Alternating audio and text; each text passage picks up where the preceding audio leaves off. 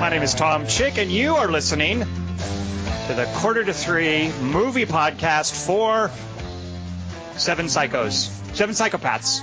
I shortened it. Seven Psychopaths. I was short on time. Uh, I am here today with Short on time. Chris. Yeah, you know, if you're if you're in a hurry, just call it Seven Psychos. That's okay. Uh, I am here with Christian Malinsky. It's Kislowski. and with a Seven Psychos tagline, Kelly Wand. Five, technically. hey, I had a new one for the master. I thought of. Uh, I, Okay, I'll, I'll, I'll splice that in. Say it now, and then I'll splice it back in all right, the master pod. This is my new catchphrase for the master. I wish there'd been more blood. Mm, I like that, Kelly. What about more oil? Did you wish for more oil as well? No, Okay. I didn't wish. Uh, getting back to uh, Seven Psychopaths, that's what we saw this week. Maybe you haven't seen it, in which case we don't want to spoil it for you yet. So if you haven't seen Seven Psychopaths, don't go yet, because what we're going to do is we're going to have Dingus here tell you a little bit about it without spoiling anything. So Dingus, don't spoil anything. Don't give away who's a psychopath or who's not, or how many there are, for instance. Without giving any of that information out, why don't you tell us about Seven Psychopaths? All right, this week we saw Seven Psychopaths. Uh, I already gave away how many. Sorry.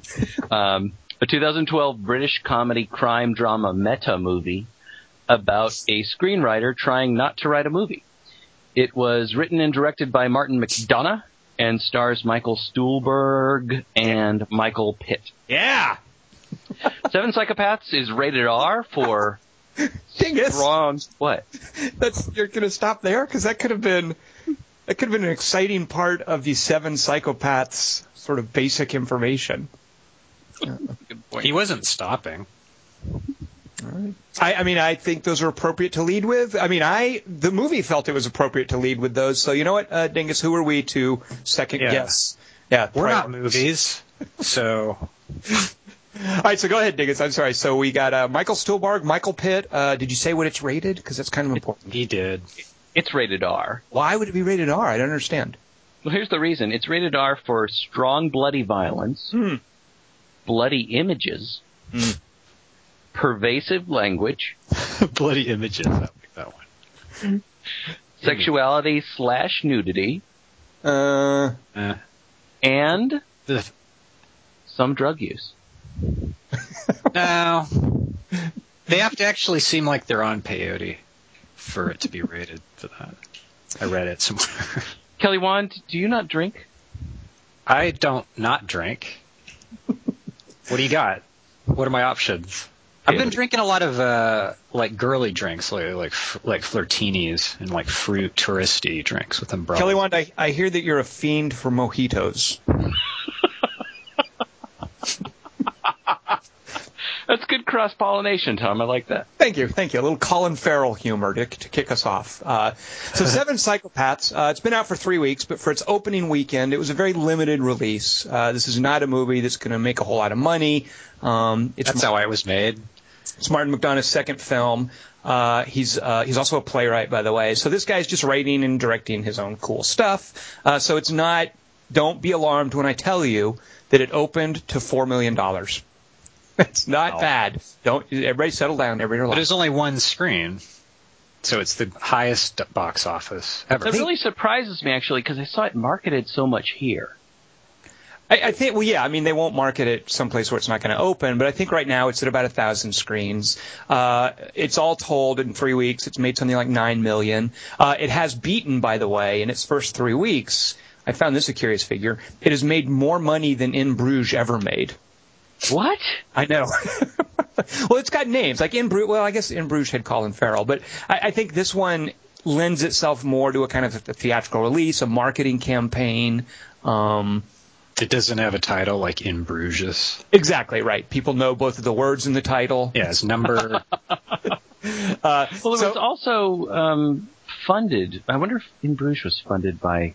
uh, Anyway, go ahead. Sorry. well, I noticed you mentioned it was British, Dingus, which I guess I, I mean I always know when it has that like UK lottery. Like, like if people can shoot movies, people from the UK get money from the UK to make these movies. Uh, What do we get- do? We uh, throw them into the Hollywood machine and see what comes out, Kelly Wand. We believe in private enterprise. Then we make movies about the Hollywood machine. Sometimes we do, yes. Um, so Seven Psychopaths, it's not competitive with wide releases, but it is doing very well in uh, that sort of level of movie making. Um, critically speaking, on Rotten Tomatoes, which is the percentage of reviews that are positive, 85%. So most of the people who saw it uh, as paid critics, they were like, yeah, it's good. On Metacritic, however, where we take into account what scores were given to the movie, the average rating when you normalize it to a scale from 1 to 100 is is, uh, is 66. Ah, So what we draw from this, Kelly Wand, yeah. Which mean less? Those numbers are the numbers on Lost. I sus- That's a loaded question. What did the numbers on Lost mean? Exactly. Yeah, thank you. Uh, so what those numbers mean, Kelly Wand, is that a lot of people liked it, but they didn't super like it. Oh, See? Super like. What for? What's the number value for super like it, you need an 80 or higher on Metacritic to be super. And what's loving at 83? 90 or higher. Yeah. Hey, uh, Yes, if you, uh, if you take a paranormal activity movie and you add eight, that's what year it is. In case you forget. Wait. And a movie theater's closer than a calendar. if you add eight, so Paranormal Activity One was made in the year eight. No, you. No, year there's no, no. y- Yeah, see. The year nine? Yeah, the year nine. Well, and So 2000. Jesus, Jesus was still alive. Okay, wait. You have to add 2008. Oh, what's some of that? You didn't specify that, Kelly Wand. I, Kelly Wand, I take my math very seriously here. You can't How make come the. Jews have to abide by the same calendar if they don't believe the Jesus stuff? You know what? Ask Pope Gregory, Kelly Wand. Mm. Oh, he's my favorite uh-huh. Jew. Thank you. By the Tom, way, you, do- you yes? make a good pope, Tom. What is that from? What is he quoting, Kelly Wand? Oh my The God! Pope Messiah. I, I think I know what that's from. What is that from? Make a good. It's from the thing we just saw. Oh, that's why I recognize it. Well, you know what? It's a, hold that thought because that might be a spoiler. I also want to say real quick about the box office this weekend because Kelly Wand might find this enjoyable to know. Uh, Paranormal Activity 4 isn't doing real well. It is the lowest grossing Paranormal Activity movie in its opening weekend, I think. So, what do you think of that? It made 30, which is good. I mean, it's still the number one movie. Right, but uh, I think they were expecting more, and there seems to be a decline. Maybe they're going to hoist those Catfish boys off of the project and turn it over to someone else for Uh, fun. did you read that, or are you just suspect hoping that? I did not read that. I don't know. I don't know. I mean, I know that Paramount is pretty much committed to doing a fifth. I mean, these things are dirt cheap. They'd be silly not to do one. Paramount normal? But I do know that Paranormal Activity 4 was a disappointing opening, even though. I I read that uh, it's supposed to be a setup for a five, and then it, it like ends on a note like, oh, and then the next one's going to be really crazy. spoiler. The Did next see one it? is just texting. That's all.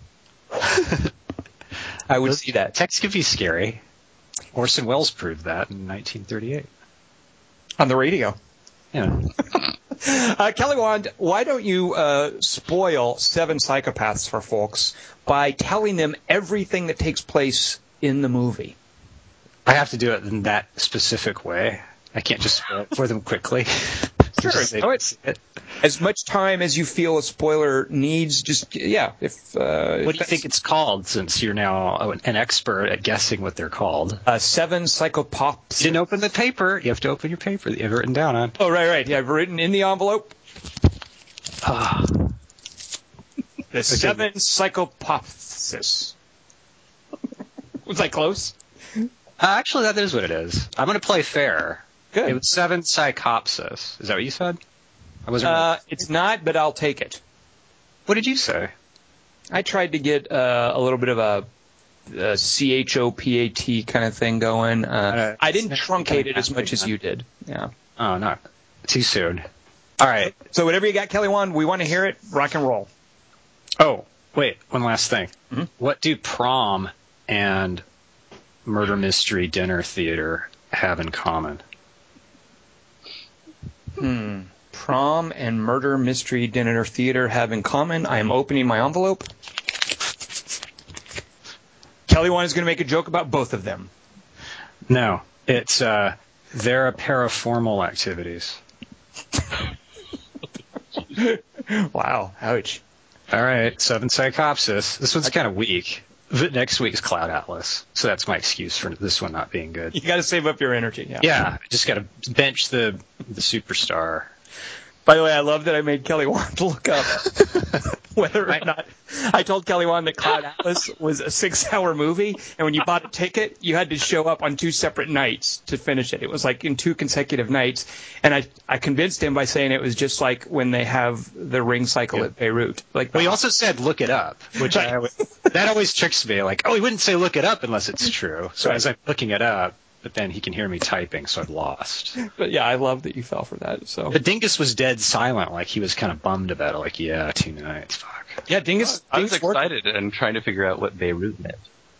That's that's where they have uh, this Wagner festival every year. Not not in Lebanon.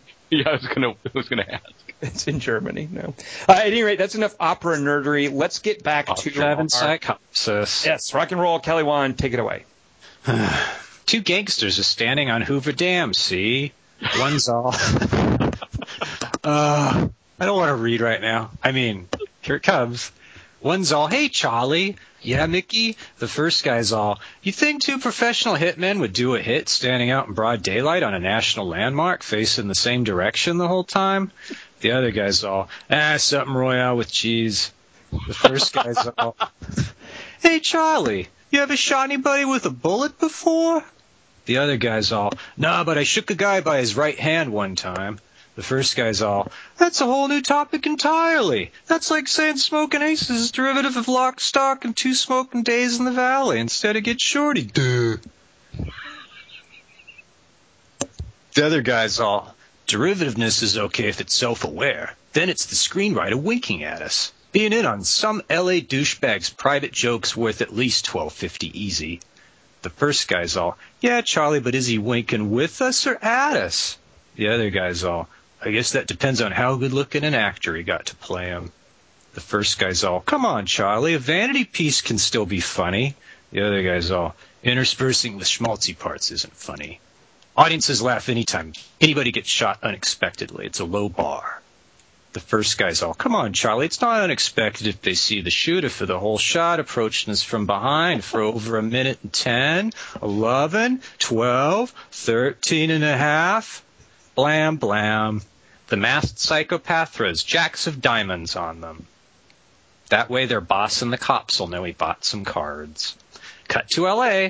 Colin Firth's a screenwriter who lives with his girlfriend Kayak. Sam Rockwell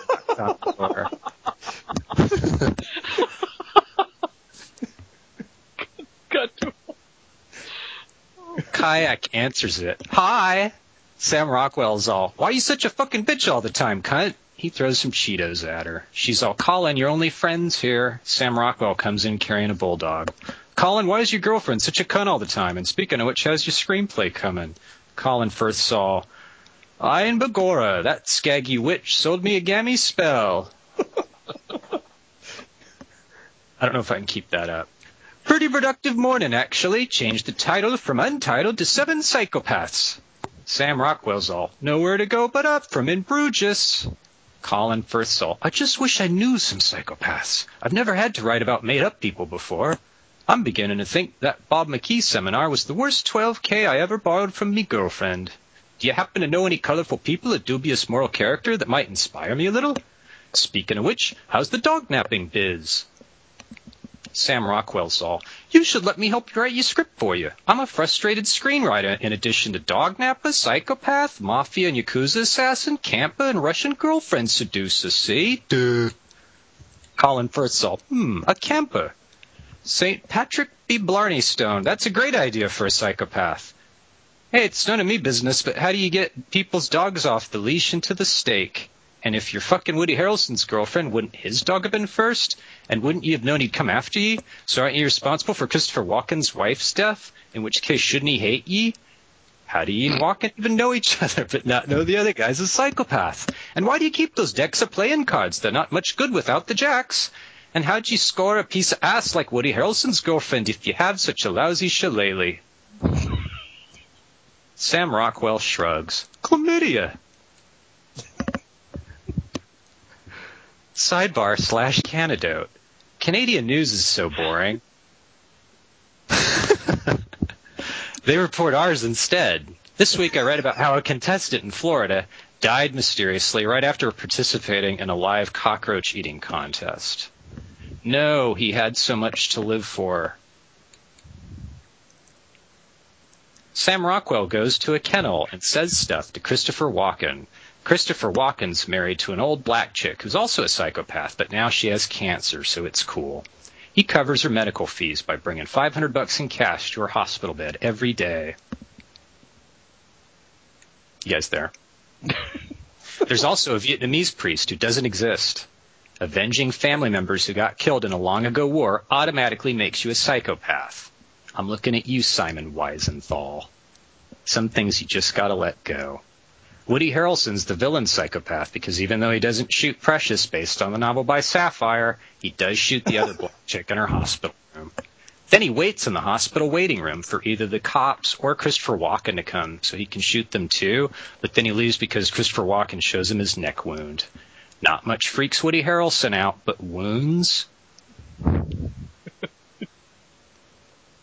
Colin Firth gets drunk and apparently calls Kayak a fucking bitch, but since it happens off screen, we don't know why, nor if she considers this unusual when he's on the sauce.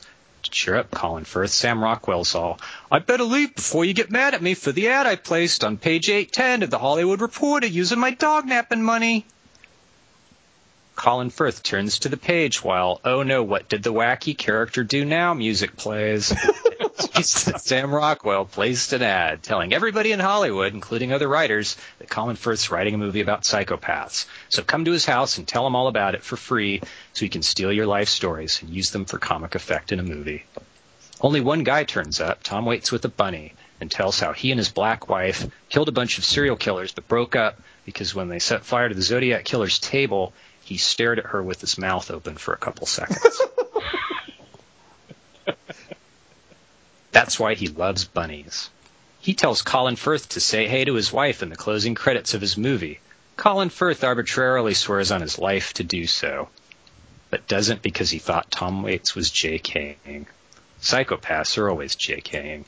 Meanwhile, Sam Rockwell breaks up with Woody Harrelson's girlfriend by shooting her in the stomach. Then he, Colin Firth, Christopher Walken, and Woody Harrelson's dog drive into the desert to hide out from Woody Harrelson until the heat blows over.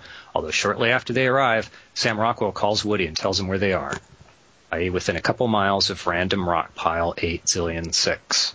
To help Walken get over his wife's death that Rockwell caused, Rockwell fucks with him on peyote. Colin Firth saw, the second half of me movie should just be the characters talking about nothing in the desert. I'm a genius. The bad guys show up, and everybody dies except Colin Firth because he's a pacifist who just likes to write about psychopaths and hang out with them, although he draws the line at sharing writing credits with one who killed a chick. Colin Firth goes on to become the greatest screenwriter ever. In his honor, all known copies of Citizen Kane are thrown into a black and white furnace. I guess he also gets his girlfriend back, although it happens off screen like the breakup. Sorry, Abbie Cornish, this is Sucker Punch for boys. the movie shrugs at us and goes, uh. Then the projector bulb burns out. So Tom Waits calls Colin Firth from a phone booth and goes, Hey, you said you were going to tell my wife, hey, in the credits, not recycle the burned out bulb from Grindhouse. Colin Firth's all, I thought Christopher Walken was ye because his wife was black. And Tom Waits is all, no, Walken was Harry Dean Stanton because the throat thing. Colin Firth's all, well, something Irish. Nobody stays through film credits anyway unless they're Canadian or Tom. Tom Waits is all, a deal's a deal. I'm going to kill you on Tuesday. Colin Firth's all, okay. Tom Waits is all, ah, forget it. I guess this Easter egg's already cool enough. Me walking across the street with a bunny. Psychopaths. Deep down, we're all just a bunch of whimsical oddballs who love too much. Colin Firth nods and comes on stage with Jimmy Carter, Alan Arkin, and Ben Affleck and goes, I think we all learned a little something from me character's screenwriting. The end. uh, what a nightmare. Kelly Wand, I love that you think that was Hoover Dam. I don't know what things are. and then after panning down from the Hollywood sign, we're LA. On a clear day, I think you can see the Hollywood sign from Hoover Dam. Yeah, that's. La Brea, whatever, it's the same thing. It's just a foolish liquid. When I Uh, moved here, I renounced all American monuments. I don't know what any of them are now. fair enough. Um, all right, so uh, seven psychopaths. Dingus, uh, I don't know if you're free to speak because you uh, sometimes hang out with Colin Farrell.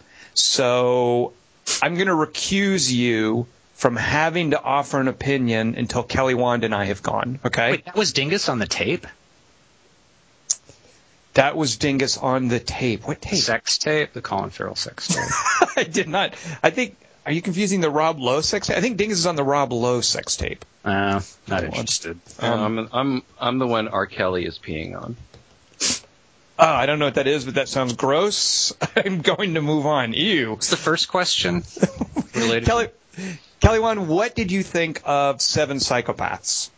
Um, I didn't see the other movie. Oh, you don't know In Bruges? Ugh, I'm sure that I've gotten on you about that before. I thought it was a foreign film. All right, Kelly, one. You're excused from the podcast. All right. God. Oh, so like you actually thought In Bruges was like a Belgian movie? Why would you see such a thing? Yeah. Or I thought it was another planet, but it takes place inside it, like not even on the planet. I see. Bruges, Right, Like right. inside the mantle. Whatever you call that. So having not seen In Bruges, then this must have uh, Blown my mind. did it? Um, Olga Kurylenko is naked, and I'm all yay, and then she's shot. Boo. And the rest of it, I wasn't paying much attention. it's all right. I mean, uh, it's okay. You were there for one of the female characters, basically. Yeah, I'm always there for one of them. Uh, let's see, Olga Kurylenko. Did you see that one where she plays this uh, like Celtic warrior, uh, barbarian, tribal leader, fighter chick? The heck was that? It's where Michael Fassbender is a Roman soldier, and she and he has to fight Olga Kurylenko. Centurion? Pathfinder? Yeah, yeah, I think it's a Centurion or Pathfinder, something like that. It's the crappy version of the one we saw with uh, Jamie Bell and um, uh, Johnny uh, Eagle. yeah, the Eagle. But who was the dude from Twitter? I liked it when me and Dingus said different things, and you went, yeah. Well, yeah, to what Dingus said. Oh. Channing Tatum. Channing Tatum and Jamie Bell did a really cool Swords and Sandals movie about the Roman Empire that's good. Michael Fassbender and Olga Kurylenko did a one that's, that's really crappy. Uh, but Kelly, Wand, if you're an Olga Kurylenko completionist, you need Yeah. to see this one, just so you know. Uh, Um, there's All right. parts of her I still have to get to, so yes. okay, so just put that on your list, and then maybe sometime after that you can get around to seeing In Bruges. So I was a little, uh, just, the movie got a little tedious as I was watching it, and I was, I was a little annoyed at some of the quirkiness and the meta self-aware bits. Uh, I got the sense that Martin McDonagh had had gotten a little too much Tarantino in his system, or he was trying to do like his own Pulp Fiction. Uh, Tarantino doesn't even do that anymore. He's Right. It, it's like, yeah, yeah, exactly. Like Tarantino got Pulp Fiction out of his system, then he moved on. Um, so, but parts of it at the end won me over, and there were two things in specific that I think make it worth seeing and that salvaged it for me. And those two things are Christopher Walken and Sam Rockwell. Um, so the rest of it, so so basically those two performances sort of salvaged what for me was otherwise a, a, a slightly too twee meta story. Um, but they're so- both always good in every movie. I disagree because Kelly Wand, I recently saw uh, Todd Solondz just did a movie called Dark Horse that has some Christopher Walken bits in it that are just like ponderous and awful and awkward and embarrassing for Christopher Walken. Uh, Christopher Walken does a lot of junk. Um, And this is not that. I mean, this was really a re- sort of a return to form. He was just charming. He seemed to be having fun. There was this twinkle in his eye and that that that killer smile he's got. Uh, I thought this was great, Christopher Walken. Um, so there's my take. Dingus, now it's your turn. Colin Farrell hopefully is not listening, so you can speak freely, not be embarrassed next time you drop your kid off at school and are hanging out with Colin Farrell. Creepy. Uh, boy, I love that you mentioned Christopher Walken because he does deliver the line that pretty much uh, describes the movie for me. And, and that line is, uh, "You you think that psychopaths are are interesting, but they Yes. They're really kind of tiresome. After a while, they're kind of tiresome, aren't they?" Um, and I, and then and at that point in my notes, I went, "Thanks, Martin, for making psychopaths tiresome. I appreciate that." um, for me, I just really, I started off, I, I went to see it with my dad and we were laughing at the beginning. Um, and then it just gets so, like you said, Tom, it just gets so tedious. And, and finally I just started thinking, you know, uh, not only is that, that moment where um, where where is it Maya? Myra? The the uh, where uh, Woody Harrelson is in the hotel room with Christopher Walken's wife and he does has that line about the Pollock and the N word and I just think you're just borrowing from Quentin Tarantino. And then beyond that after I left I just thought you know I just want to go home and watch Kiss Kiss Bang Bang. Because that movie understands how to make this movie. And this movie feels like an excuse it feels like an excuse. It feels like Mark McDonagh is constantly like, I couldn't figure out what what script to write, so I'm just going to make an excuse. Right. I yeah. really disliked it. Wow. So really disliked. So uh, overall, like thumbs down on it, Dingus. Like even Christopher Walken's energy and certainly Sam Rockwell's enthusiasm, like even with that stuff going for it, you just weren't into it. Well, I love I love Sam Rockwell, and I really like Colin Farrell too. I think he's completely underused and disappears for its huge part of the movie, and I might have wanted to see more of what he's doing, but yeah. all of that pales in comparison to what Robert Downey Jr. Jr. and uh, and Val Kilmer are doing in Kiss Kiss Bang Bang. And as much as I love Sam Rockwell, I think that he pretty much could do this in his sleep. I don't think there's anything that remarkable, and maybe that's colored by me being so knocked out by him in Moon and knowing what he can do because this doesn't feel like anything that difficult for him. Well, it also felt like it was kind of in a vacuum. Like Colin Farrell, to me, in this, like I really like him too, Dingus, and to me in this, he was just forgettable. Like yeah. I think back on scenes, and he might as well have not even been there. It felt like like Sam Rockwell really had no one to work with. He's the straight man. Though. And it's a tough thing to be, but it doesn't mean you have to be sort of forgettable or you have to. I, I mean, I don't think Martin McDonagh really wrote much for him anyway. Uh, he's just kind of a placeholder for, hey, I'm going to write a story about me writing a script, and he's he kind of disappears from it.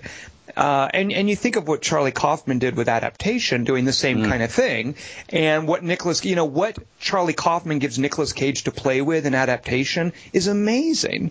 And Martin McDonagh can't manage anything like that for Colin Farrell here for whatever he's reason. Not a writer. I think you're, well, you know what? You say that, Kelly Wand, but you haven't seen In Bruges. I've heard about some of the plays that he's done that I'd really like to see. Uh, I think In Bruges has some amazing writing in it. And it, and it has a straight man. I mean, it has a similar dynamic where, uh, uh, um, Colin Farrell is in it as the Sam Rockwell character, and um, uh, Brendan Gleeson is the straight man, but he's very avuncular. His his relationship to Colin Farrell is an important part of the movie. Uh, I I just he's I, not just a avuncular; he's the heart. He's the yeah. heart and emotion of that movie. And until you said that, Tom, I didn't really realize that there isn't one in this movie. I mean, Brendan Gleeson. Think about the, the emotion that he gives when he when he's going to see the sights of, of Bruges. Yeah. He's so invested in that, and he cares so much for Colin Farrell's character. And I don't know that you have anybody in that movie in this movie who who is an emotional center. Right, because it's a, yeah, because it's Martin McDonagh basically writing himself as a screenwriter in L.A. Uh, it, it, was like a, a, bucket of anecdotes or something. Like I didn't get a sense there was any character or meaningful relationships there. Yeah. Um, Is he supposed to be a good writer? That character, Colin Farrell. Within the context of the movie, I think yeah. so. I mean, uh. I mean, I, I think, uh, yeah, I, I don't but well, if he's good, why does he need all these other people? He's surrounded by them, and he's like, "Gosh, no, I can't do well, it. It's I, too hard." I get the sense I get the sense that he was that he's a successful writer who's somewhat Locked. hobbled hobbled by success, and alcohol is what he's used yeah. to get through that, and the crutch has become all that he all that defines him. Uh, and and that's why the movie feels like an apology from Martin McDonagh. I don't know that that's necessarily him giving being autobiographical, but it feels like there are there's a moment early on where an agent calls and says, "Where's your script?" You know that kind of thing, and I and I just felt like this feels like that. This feels like, well, I don't have it, so I'll just turn in the conversation I just had. Uh, I I had the great misfortune to also see another similar movie about the creative process and a writer who's supposed to be really good and falls on hard times. Uh, and it was wretched. I don't guess either of you saw Ruby Sparks, did you? Oh, I thought you were going to say Sinister, but I'm so happy you're talking about Ruby Sparks because I, I, was so nervous about that. it just you, we talked about that a while ago, and I just thought because I had actually seen the trailer, I just thought it looks like this horrible male fantasy. It really it's a horrible male fantasy, but the whole gimmick is like, how do you write a story about yourself being a great writer? and I don't know that. I mean, I think you have to have to do this kind of story. I guess I, I don't know to make it work. Maybe it requires that kind of Charlie Kaufman self-loathing. Maybe I don't know. but Is uh, Ruby Sparks written by a girl though? Ruby Sparks is written and directed by a dude and a chick who did one of your favorite movies, Dingus, Little Miss Sunshine. Ah, I love that. Uh, And boy, you can tell. uh, but I, uh, so uh, in Seven Psychopaths, uh, it, I do get the sense a couple of times that there is, you know, that self awareness wasn't nearly as endearing. Like when Christopher Walken says something about the psychopaths being tedious, when they talk about how women character, there, there's no meaningful women characters here. I mean, why would you recognize that and not fix it? Or I, I just. I, I was, was so annoyed at that. it's like, well, what? Yeah, you have a good point, and why are you making us sit through that crap? Uh, jeez. Yeah, you get it. almost get it with with um is it Myra? I can't remember her name. Uh, the but uh, Christopher Walken's wife. You almost get it in that scene where she's talking to him. Uh, you almost get a glimpse of because what Christopher Walken says is, yeah, uh, the world is hard for women, but I don't know any of them who can't complete a sentence. And and his wife is an intelligent woman, and you can tell that, but you don't get any any life out of her other than that moment. Well, And- she's. Go ahead. Sorry, Dingus. no, no, go ahead, because your your observation about you're going to say this and then you're not going to do any, you're not going to counter it or anything. Yeah, she, she's there for shock value to be killed to demonstrate that Woody Allen, who's other uh, Woody Allen, Woody Harrelson, that would have been awesome. that would. Yeah, actually, it would have been. But- You just but made the movie so much better. But she, this is my this is my favorite gun. Well, she is there exclusively to demonstrate that Woody Harrelson is is ruthless, because otherwise he's a complete joke of a made up character. Uh, you know, he's every bit as believable as the the goofy Vietnamese priest guy. Uh, so here, he, you know, he's going to take this one interesting female character and basically throw it, her into the teeth of Woody Harrelson's ruthlessness, uh, and that just felt so just manipulative and cheap to me. Um, They're Now, all it- psychopaths in the same way. I just realized, like, they all have like the dead wife or child thing, let's see, except Sam Rockwell. except for Sam Rockwell. and except for uh, I couldn't even remember. Is it just five psychopaths, Kelly Wand? But Sam Rockwell had the dog, so in a way, Ah, right. Uh, it's just it's seven psycho or six, right? Are there five of them or six? There's six. well, There's Sam six, Rockwell's he's- two of them, two of and yeah. The priest is is imaginary. Oh, it doesn't exist. Okay, so fair point. Yeah, five real, one imaginary. Yeah, uh, and one mistaken Colin. Farrell's one who's not mentioned, right? Right. But if he's the okay, so wait, if Sam Rockwell was the Jack of Diamonds guy, Right. but he also owns the kennel, Right. he comes in and shoots those guys, but not as himself, but as the Jack of Diamonds guy in the kennel, and saves Christopher Walken and Colin Farrell. Correct. Okay, continue. I think want to make sure I understand. I, I think he was successfully parsed through the movie. Yes, at that point. then he goes back out and takes the mask off and comes back in and goes, "Hey, I'm Sam Rockwell. exactly. And let's go to the desert, and then I'll bring these guys with us and call them in." Yep. There you go. Okay, thank you. By the by the way, let me just say something real quick. And normally I wouldn't care, but in this movie I noticed I've tried to make a cell phone call in Joshua Tree National Park, and that's never going to happen. Dingus. Sometimes you just have to put Suspension Lots- disbelief. Ex- Exactly. As Samuel Coleridge Taylor said, w- watch water everywhere. Mom everywhere. that quote. I, you know, what is the thing, too, about people in L.A. loving to go to Joshua Tree? I mean, certainly, I, I guess that's like kind of an institution, isn't Take it? acid there and drugs. Oh, I did, I did it wrong. Would you? You didn't do that in Joshua Tree? It's the I only did place to really do. It's the only reason to go. And then you Yeah, play I've- troll on rock. No, I've been, I've been completely sober every time I've been there, so I, I guess I screwed it up. Um, That's probably screwed up a lot of things. yeah.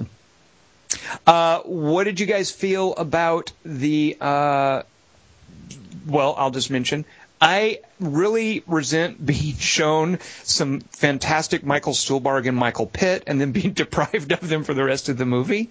Uh, I, I thought I was like, come on, let them live longer, put them in more of the movie. Uh, I was really Yeah. bummed out. I was a little depressed about that. Nah. No, you're okay with that? All right. Well, if they'd stuck around, he wouldn't have written them as good. Like they got one good scene.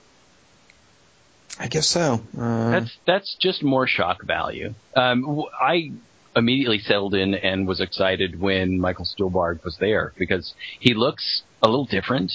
Um, I, you know, I I'm on record as having hated the last uh, Men in Black movie, but absolutely loving him. oh, you mentioned that. That's right. That's the one thing I've heard that makes me want to see that dingus. He's fascinating. He's just got this luminous quality about him. And then in this, he's just this weird, dead-eyed guy. And they they have this. I can kind of look past all the eyeball, eyeball, ears, ear, ears, or something else kind of stuff because he's just fascinating to look at. Um, and so then I realize it's just for shock value. And and I kind of feel like you do, Tom. I I kind of wanted to go back to a movie where he showed up every now and then. Even if you're going to do this weird, if you're going to crib something from Pulp Fiction, go ahead and crib some nonlinear editing and throw the Yes. two of them in every now and then. exactly. Where Because were they they, have- the day before? Yeah. Right, right. They have great chemistry. Uh, Michael Pitt is really good, and he's subdued. They, they just have a really great chemistry. I could see them being this uh, this factor that, that is a through line in the movie. But yeah. Yeah. Uh, all right. So, uh, Kelly Wand, did you get enough uh, Abbie Cornish? That's what she said. One, two, three, not only you and me, got 180 degrees and I'm caught in between. One, two, three, That was fast. Ouch. Getting down three P, everybody loves She had a good scene though in the graveyard, and the graveyard scene I kind of liked, by the way. All right. Okay. That was really fast. I know that's what she said. What were you gonna ask, Dingus? Uh, did- Sorry. Did we have more to say about? Uh, I just feel like I feel bad for the movie. I mean, it had a great cast. I'm glad it's doing well. I really like Martin McDonagh's other stuff, but uh, I thought it wasn't. feel a little bad. well. I thought the numbers at the What- beginning of the podcast were that it's not doing as well. As I mentioned, it's made more money than In Bruges made for its entire run. Uh, it's still going, uh, considering the budget, and it'll. Uh, no, I, I think it's doing well enough. Um, I feel I feel bad too. I was hoping you guys would really like it, and I'd be the wet blanket. That's what you wanted to happen. Yeah, I was hoping I was missing the boat, and that you guys would talk It's about the third week in a row where we all kind of agreed, which makes probably for a really boring podcast. well, we'll see what happens next week. Uh, with- Somebody try to the odd man out next week. yeah, Kelly Wand. Dingus. you- Yes. you need to love Cloud Atlas. It needs to be the best movie you've seen in ten years. Okay. Wait, wait. I, you'll you'll like it more than me because you're No, lives thing. I thought. no, you'll like it. No, you'll like Cloud Atlas. You be. All right, I'll try to like it. I promise. Kelly Wand, I want you to transform into someone who likes Cloud Atlas. Wait, is that? What do you, I don't understand why you're saying it. Like, Let's have a three by three ah, about your three favorite Transformers. Mine are Olympus Prime, uh, Star Star Child, and uh, HAL 2001. are those your real ones? No, I'll tell you what. I, so Kelly, Wand, what is this week's three by three? Uh, and we'll take it from there. It's I was close. What was your first one again? Beehive. Yeah, Uh, Beehive. Olympus Prime, yeah, Beehive, and Starchild. Those are my favorite Transformers. I technically said, Mhm. as opposed to just saying it, uh, best transfer transformations, not sequences. What did I say? I wasn't really listening to myself. You said you were gonna do sequences, but you decided to Oh, so just Tom do had- transformations. So, yeah. Right. So yeah, there you go. All right, not a lot of context, but let's see what we can do with that. That's not how I roll, Tom. I want you to try to understand what I want. You don't want to straight jacket us. Give us a lot of freedom. Uh, all right. Well, uh, what I did with this, uh, I'll be introducing next week's three by three, so I'm going to go first. Uh, is uh, I basically am picking horror movies uh, because transformations are. Because you know what? Because it's almost Halloween. So there. What do you think of that? So I've got three horror movie transformations uh, that I chose for mine. Uh, my number three is from a recent movie um, that I will kind of spoil a little bit. There's a, a an anthology of found footage shorts, uh, and they're kind of shuffled together. It's called VHS, um, and the first full one that you see in VHS. There's kind of connective tissue, found footage, but the first full sequence, none of them have title cards or anything, but if you watch the credits, you know they have names. Uh, the first one is called Amateur Night. Uh, and I'm going to spoil a little bit of Amateur Night, which is the first sequence in VHS, and say that that is one of my favorite transformations. Um, so you might want to fast forward a little bit if you uh, haven't seen this yet, or if you don't want it spoiled. But in Amateur Night, uh, the the premise of it is that these frat boy dudes have basically rigged up. And this is to explain the found footage. Rigged up a hidden camera in a pair of glasses, and they're going to go out and seduce women or a woman, and they're going to shoot a, a sort of a Gonzo Girls Gone Wild porno thing.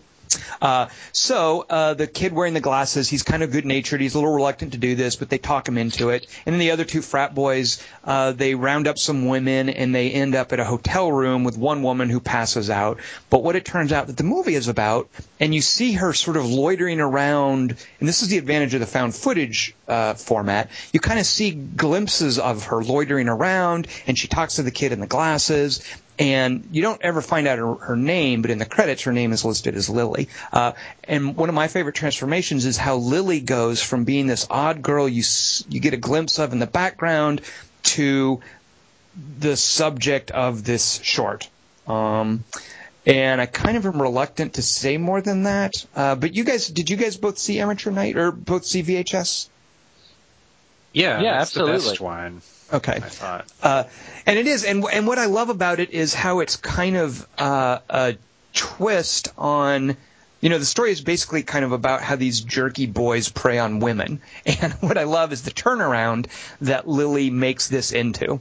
Uh, by you know what, I'm going to spoil it. You, if, if, if you don't want to spoil it, you fast forwarded. But I love how she becomes this rapacious demon who ends up basically. Uh, tearing the boys apart, even ripping off one of their genitals. Uh, and the guy that she likes, uh, she genuinely likes him. She ends up like carrying him off into the sky, and that's and it ends right there because his glasses fall off of him and drop back to the earth, and, and the segment is over. Uh, but and and they do a kind of a makeup thing with her. They make her look scary, and you gradually see her feet. She's got creepy feet, and they do cool effects of her in this dark hotel room with only the TV light.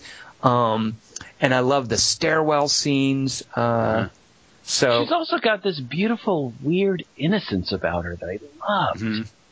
It's it's this weird thing that that it seems like she when she's saying that line, she says she really means it. It's it's really great. I really love that character.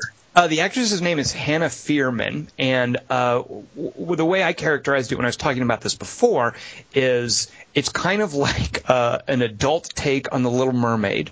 Like you get this, you get this Awesome. sense that, that she's from another world and she wants to experience like what human love is, and she genuinely likes one of these boys, and that's kind of her her tagline. Is she learns to say the phrase "I like you," and that's pretty much all she knows how to say That's all you need to say. And, and she does. It's sort of like she's practiced that, and she just saunters into this this club and and takes up with these guys. You know, she sees this one guy and likes him, and ends up following along. And there is this great innocence, like when she tries the cocaine. When the guy has her take the cocaine, it's like when you give a dog peanut butter or something. Like she does this weird animal, like she doesn't know how to react to this sensation, and it's really endearing. Uh, and just the actress is so good too at, at capturing this. And so one of the guys even says to her at one point, "What do you like a cat?"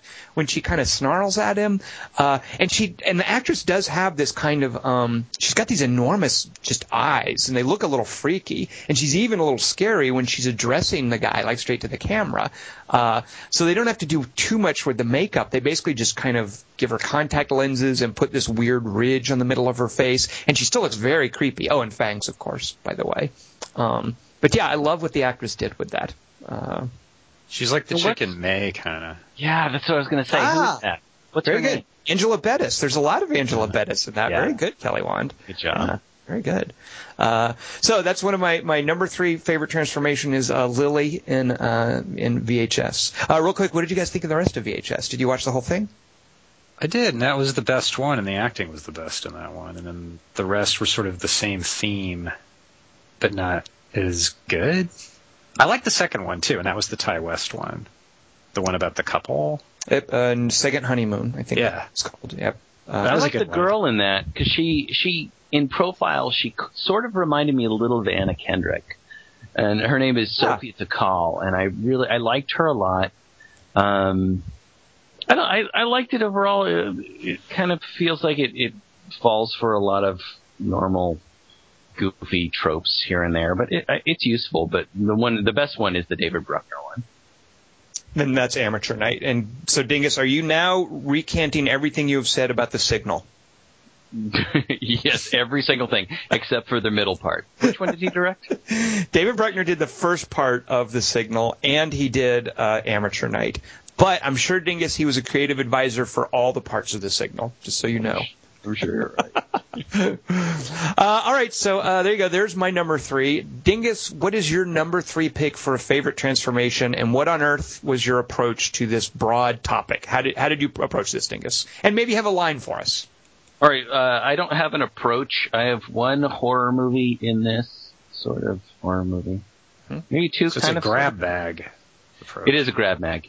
All right, here's here's my uh, number three favorite transformation. Uh, here's a line from it. What we got back didn't live long, fortunately. Uh, if I were to give you another, if is the line, is it, does this line in the movie exist in this movie, Dingus? I've come to say one magic word to you: cheeseburger. No. Oh, never mind then. what the fuck is happening? What's wrong with you people? I thought Dingus had, Cheeseburger. I thought Dingus had stolen one of my picks. Uh, what we got back didn't last long. That's obviously the fly, right? Well, uh, I thought that's what Dingus was doing, but he's not. So I don't know. I don't. I don't think I've seen this movie, Dingus. Oh wait, cheeseburger. Right. Cheeseburger is Tom's movie. Uh, so my movie. Here's another quote from it. Starfleet, boost your navigate. oh we my need more god! signals. Oh my god! I was. I thought That's he not a was. transformation. Sure, it is. It's a transformation from two people into a pile of flesh. well, you know what? My fly reference was similar. So there. I So think my- I, I think technically on a scientific level, Dingus, I called it. As far as like er- errant telepods. But Dingus is rated G. it's a G-rated fly gag. Yes, and this had a huge impression on me as a child. It's from, of course, Star Trek: The Motion Picture. Ugh. Nothing ever nine- works in that movie. Like the, 1979. It's directed by Robert Wise. It doesn't work. The transporter does not work in this case. And um, I just uh, I remember if they making, could do time travel in the fourth movie, why don't they just bring those people back? well once they sling, slingshot around the sun, maybe they'll be able to do that. Oh. Uh, so it's the transformation of these poor people who are trying to transport onto the Enterprise and then go back to Starfleet into dead people. We don't know that they were poor though. Maybe they had it coming. Maybe they were the they would have been the dicks on board. That's good. That's a good point. They could be psychopaths eight and nine. The odd numbered psychopaths are the good ones. Mm. Terrible. I mean, even. All right, so uh, Dingus is a, a Star Trek movie, and and not even his Star. Right. not even Star Trek Two, the good one. Well, nobody transforms in that. They all end up. What about Spock turning into a, an old man in the new one? By using a different actor, that counts. Or what about Spock transforming into someone who's dead in Star Trek Four? Well, what So- about a dead dead planet becoming a living planet? Genesis device, Genesis project. I got it. I totally called that one. What about Sean Connery turning into Roger Moore in Live and Let Die? Yes.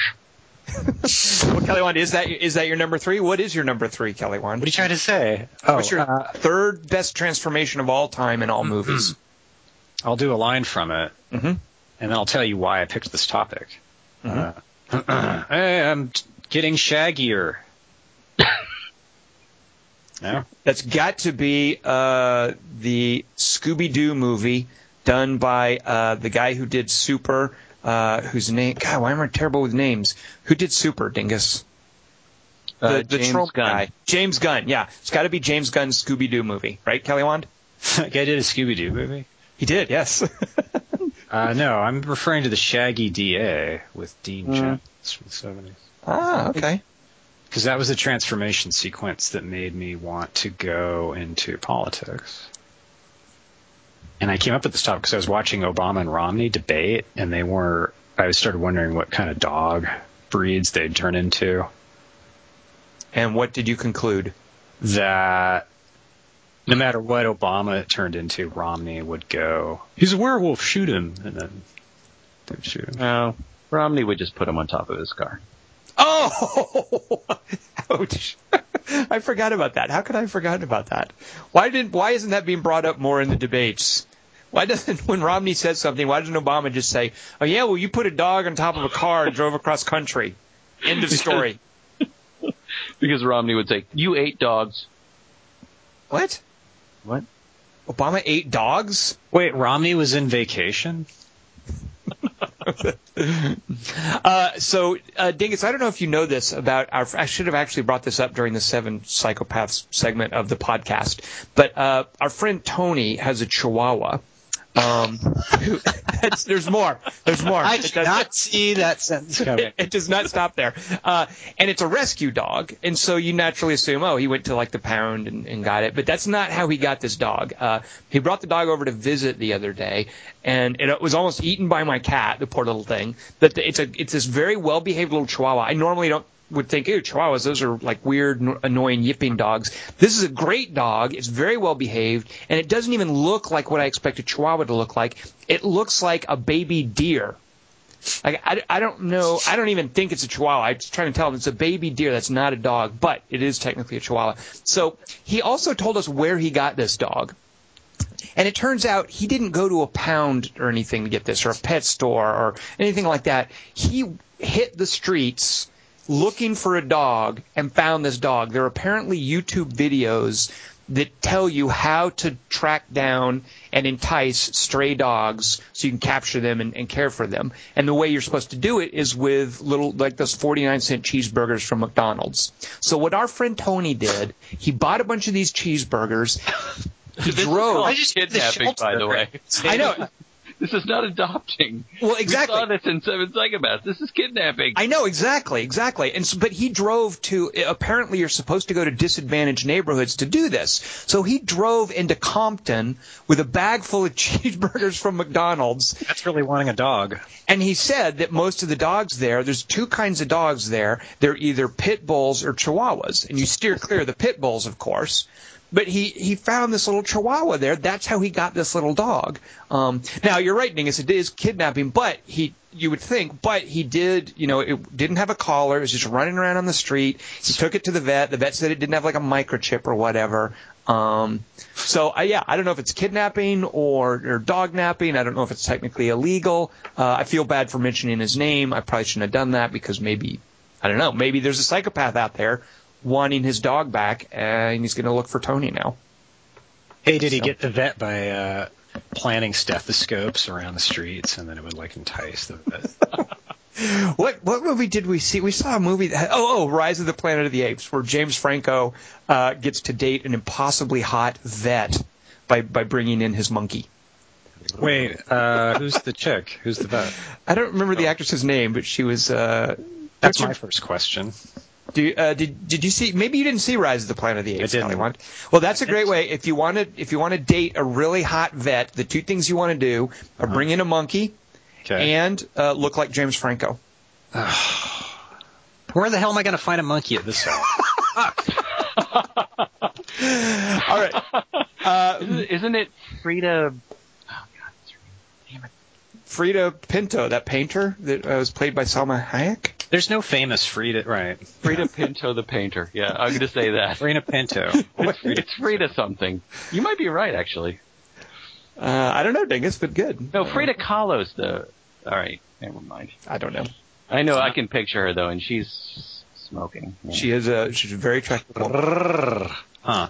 Uh, there's there's a movie with uh, the guy who played Murray on uh, Flight of the Conchords. Rhys Darby is his name, uh, and I forget who plays. I want to say Rachel Weisz. That can't be right, but it's all about how he gets to date a veterinarian by bringing in uh, a duck. So alternatively, not as hot as the girl in Rise of the Planet of the Apes, but if you look like Rhys Darby and you have a duck, you can still date a very attractive uh, veterinarian. So You Kelly, Kim Darby with a walrus, probably.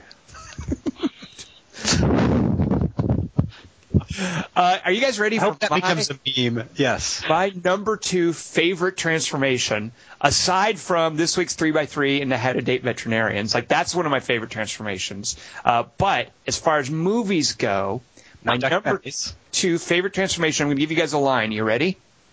Since Kelly wanted to scoop, I, I already blew my line for the number one, so we all know what that is. But here's my line from my number two favorite transformation. It's a horror movie. The line is, and pretend, I'm saying this in a British accent. There's a disturbance in Piccadilly Circus involving some sort of mad dog. Ah, yeah, yeah, yeah.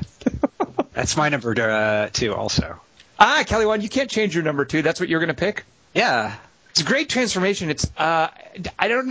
I don't You know, know what- say it's dated. So it's from uh, American Werewolf in London, and it's it's David Naughton turning into a werewolf, and the effects were by Rick Baker.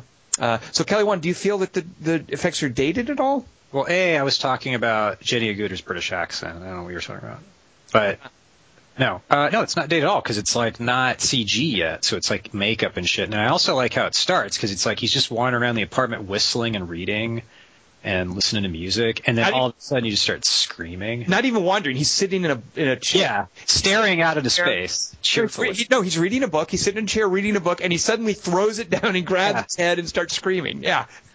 It hurts. It's it's like the most excruciating, painful transformation ever. Like it makes Jeff Goldblum.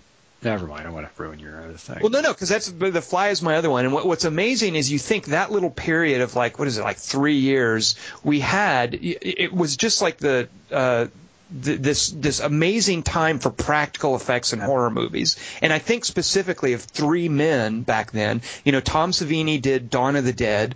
Uh, then uh, Rick Baker did American Werewolf in London, and then Rob Bottin did The Thing, and that was all in the space of like four years there. Uh, and, and what an incredible!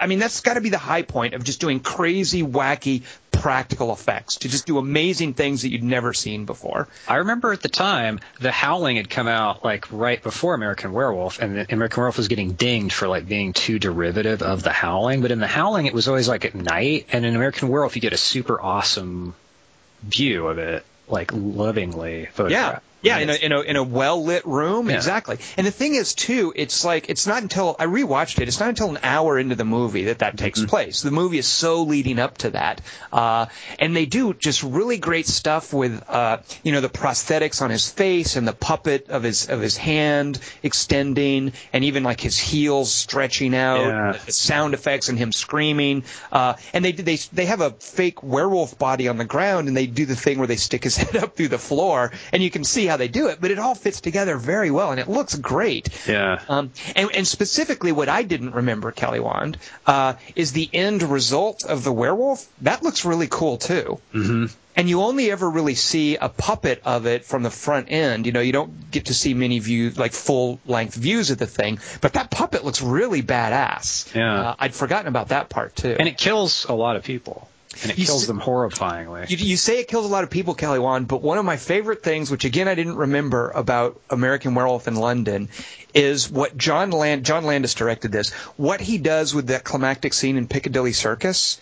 The werewolf kills like one person in that scene, but the, the people freaking out and the traffic, it's just this crazy like Blues Brothers level of traffic wrecks. There's just Yeah. like cars sliding around, smashing people. There's Yeah. gratuitous shots of like tires running over people in the street and Yeah. people getting thrown through the windshield. uh, it's it's it's absurd in a good way. I mean, it's just ridiculously over the top. Uh, and I, I love too how the movie progresses from just these two guys on the moors and this very personal story to this just crazy over the top carnage in Piccadilly Circus at the end.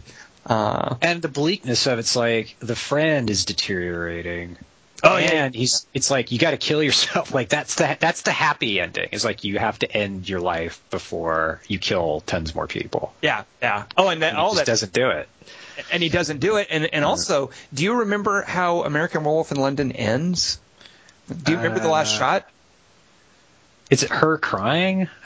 No, yeah, it's her crying, then a shot of his body with the bullet holes, and then it cuts to the credits with that uh, with Blue Moon. it just cuts to this Yeah. shipper. I mean, it's this crazy juxtaposition of, hey, here's this character that I kind of liked, and now Jenny Agutter's all sad and he's dead, and then crazy happy music over the credits. No epilogue is, is Right. sort of. It's, Ta-da! Yeah. And all those dreams with the Muppet Show. yeah. Uh, Yep. Yep. It's a Exactly. great movie. It really is, and I'd forgotten about that until I watched it. And you think too how they used to do werewolves before then is that silly time lapse stuff. Yeah. with, like the guy's got you know fur glued to his face over a time lapse sequence. It made werewolves fascinating. That movie. Yeah. Like better than vampires. Like. There is a great shot too of uh, it's before you've seen the werewolf, and I love this shot. Um, it's it's uh, you know we know that he's changed. We we saw the transformation. We don't really know what the werewolf looks like, and then it, it cuts to um, uh, people out like there's these winos and they're and they get killed, and then uh, one of the kills is a guy who gets off of a subway. Yeah. Uh, and yeah, exactly. It's the under, it's the tubes, the underground Banker there guy. and it's the banker guy, and he's running from the werewolf, and there's camera effects of the like the you see the werewolf's point of view as it's chasing him, and he runs to an escalator, and he trips and falls, and his briefcase falls open on the escalator,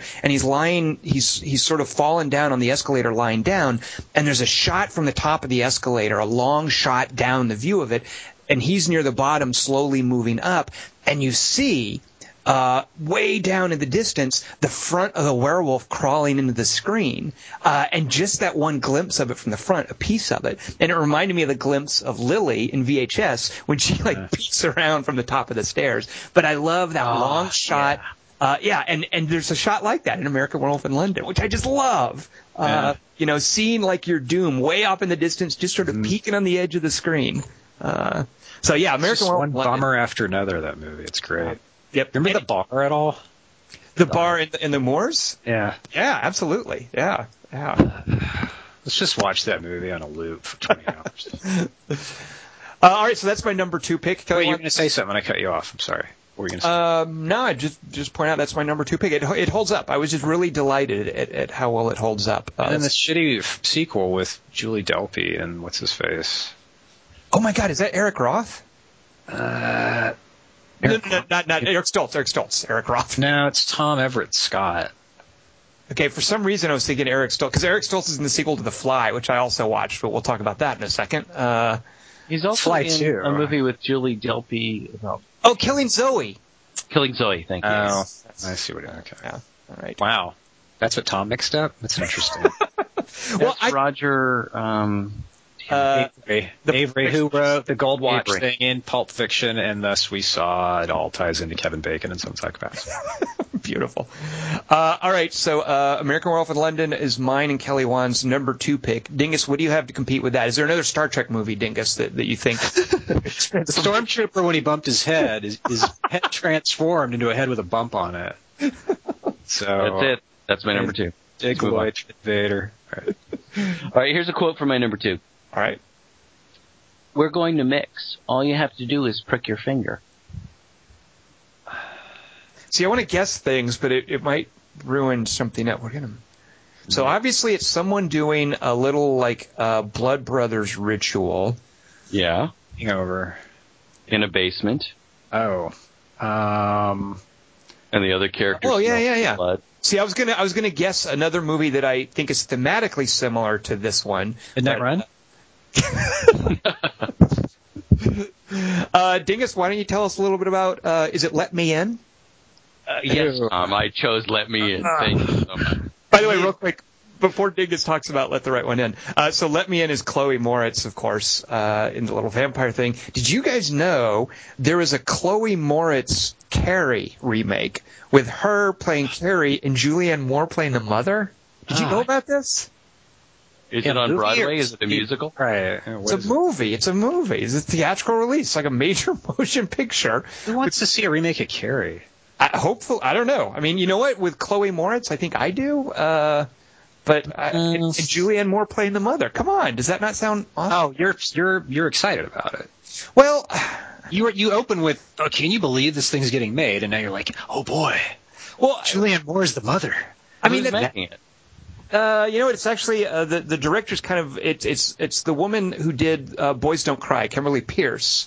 Uh, Okay. Like it's not a director who normally does horror movies, so for that reason I'm excited. And I, you know, I just I, I keep wanting to give Chloe Moretz a chance. She keeps doing these awful movies. reboots, horror mo- reboots, which are never good.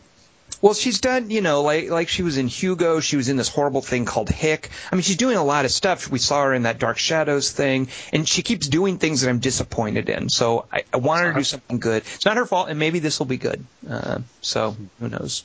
So at any rate, so Dingus, tell us more about Let Me In, uh, the movie that made your number two pick for favorite transformation. I'm so pissed for you saying it like that. That's not the name of this movie. Will you Sorry. stop doing that? That that title is antithetical to what this movie is. Seaman Beaumont. Art Mancuso. Okay, that's last episode. So this episode, Oh, yes. so let the right one in is Dingus's number two choice for favorite transformation. Dingus, what is that transformation? All right, this is uh, Oscar. The kid is uh, down in this weird basement or cellar or whatever it is um, with his new friend Eli, and he's decided that he's going to do a blood brother thing with her. I'm sorry, with Eli, and he cuts his he cuts his hand and he holds it out, and um, and Eli smells the blood and moves away immediately because Eli, as we know, is a vampire. Don't let anybody know um, and you hear this great stomach gurgling thing, and uh, and Eli suddenly pounces on the blood uh, and and laps it up, and looks up, and the Eli character is now a middle-aged woman, and it's it's just this super quick transformation, and then Eli flees the scene and goes up into a tree and looks a little different still. But I remember the first time I saw it, afterward, talking about it. I think I think just talking about it with Tom and going, "Did that happen? Did?" Yeah, yeah, that happened. Are you, yeah, are you sure it happened? Yeah, I'm pretty sure it happened. It, it's just such a great. It, when you watch it now, it seems entirely obvious, but when you watch it the first time through, because of the way they do the makeup and the hair and everything, Yeah. um, it it feels so weird, and it's something that happens to you later, and uh, and one of the reasons why this movie re- re- rewards subsequent viewings. But it's this great uh, transformation of understanding that it, this creature is not uh, the age that we think this creature is. And they did bring it it was a com- it, like if we verified Dingus, it's a different actor. Like they don't have the Yeah. same kid. Yeah, uh, Yeah. which is really startling. Yeah. You Uh, like Guy Pearce and Prometheus?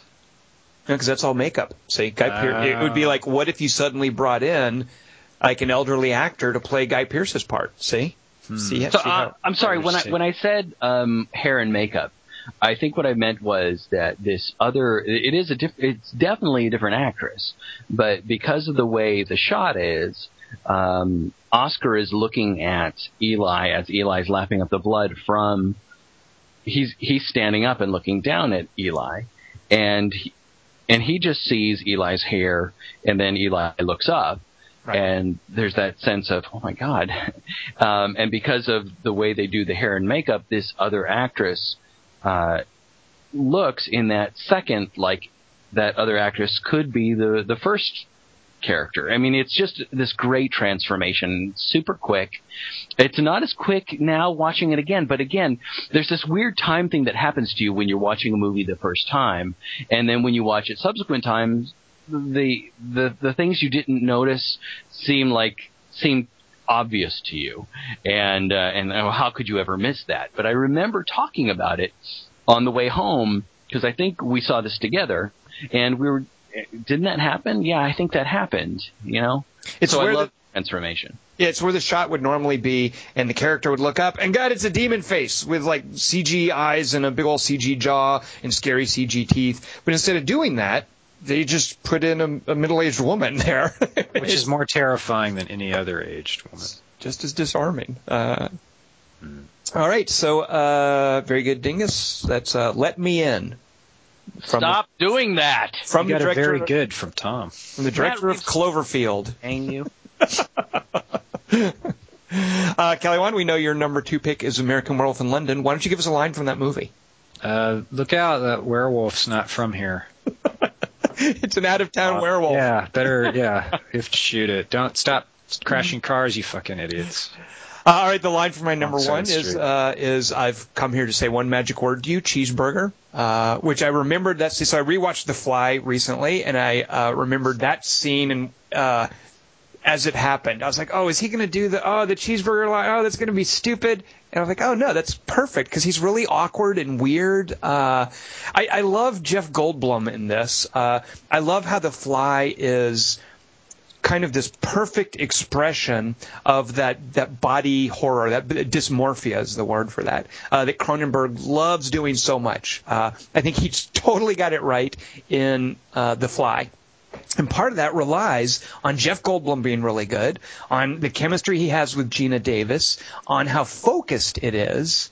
Uh, the Fly is basically, it could be a play for how it takes place almost entirely in one location. You know, It there's was a few other locations. Uh, it was an opera, yeah. Yeah. Um, uh, but I, I, I, I also noticed watching it, you know, the the original Fly, uh, about the mad scientist who he ends up getting a fly head or whatever, uh, has the famous scene where then the little fly gets the mad scientist's head, and it has the famous scene. And, and the sort of the money shot in the original Fly is seeing the little fly in the spider web with the human head going, "Help me, help me!" Like everybody knows that famous scene from The Fly. I didn't really notice this. I, I don't think I ever knew this, but there's a there's a point in the David Cronenberg Fly where he's starting to fall apart and she's not sure what to do and how to react and she's holding him and he says help me. Uh, and and, I, and that's such a perfect expression of the difference between the two movies uh, and and what the David Cronenberg one movie does with that that scene from the original Fly, and it's all about someone being subjected to a kind of a metaphor for aging or cancer or disease or whatever you want to think of it as, uh, and and how it's pulling him apart from someone that he loves, uh, and how that's a relatable horror. Um, you know, nobody else. also don't get help. They do not get help. Yeah, uh, John gets instead uh, comes around and gets his hand dissolved. Uh, which, by the way, all, uh, is in the sequel. The sequel is so terrible. Yeah. Have you seen The Fly 2, Kelly Wand? Yeah, I hate it. I want to murder that movie. it's awful. Awful. Eric Stoltz again? It's Eric Stoltz, and it was directed by the guy who did the special effects for the first Fly movie. Uh, and furthermore, it has a script by Frank Darabont, uh, which Ah, is just so disappointing watching that.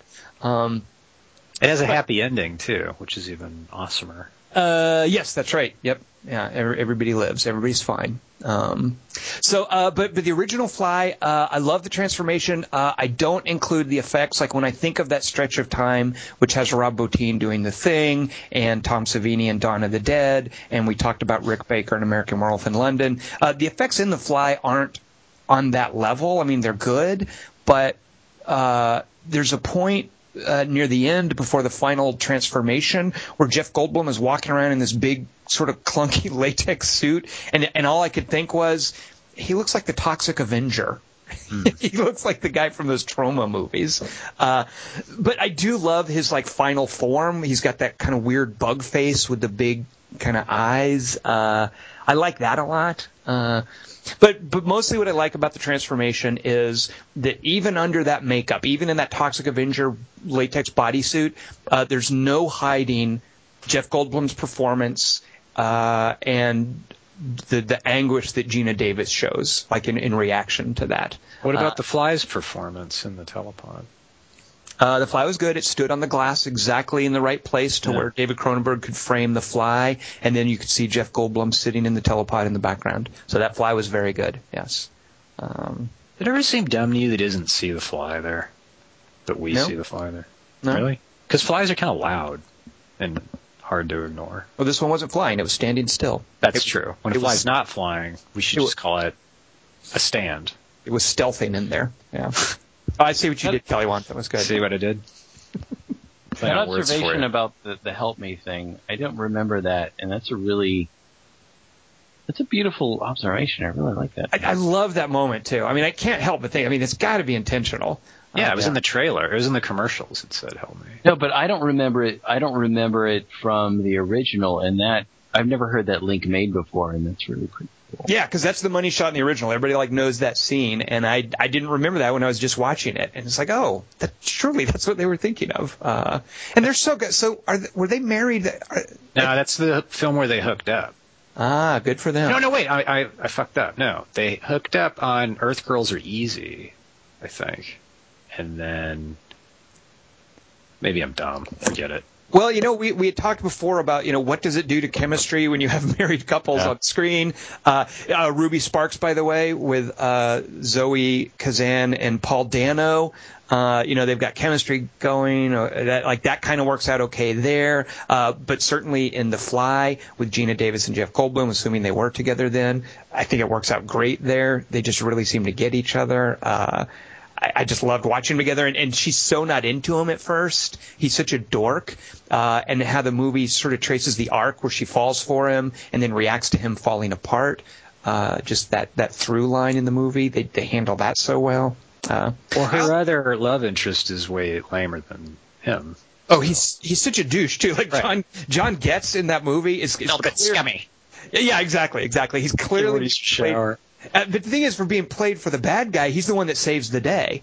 Uh, I, I kind of like that that little twist uh, there. And and by the way, uh, so I know both of you guys, oddly enough, have seen the opera of The Fly, which seems like kind of an odd thing. But one of the things I love about the ending of of David Cronenberg's movie is it's it's so incredibly operatic. The way the way it's shot and, and acted, and certainly the I think it's a Howard Shore score. The way his score plays over that scene, and again, just like American Werewolf in London, no epilogue, Yeah, tears and devastation, and, and then scene exactly. yeah, Uh, dead hero. Yeah. It was the greatest time in movies ever, and now look at him.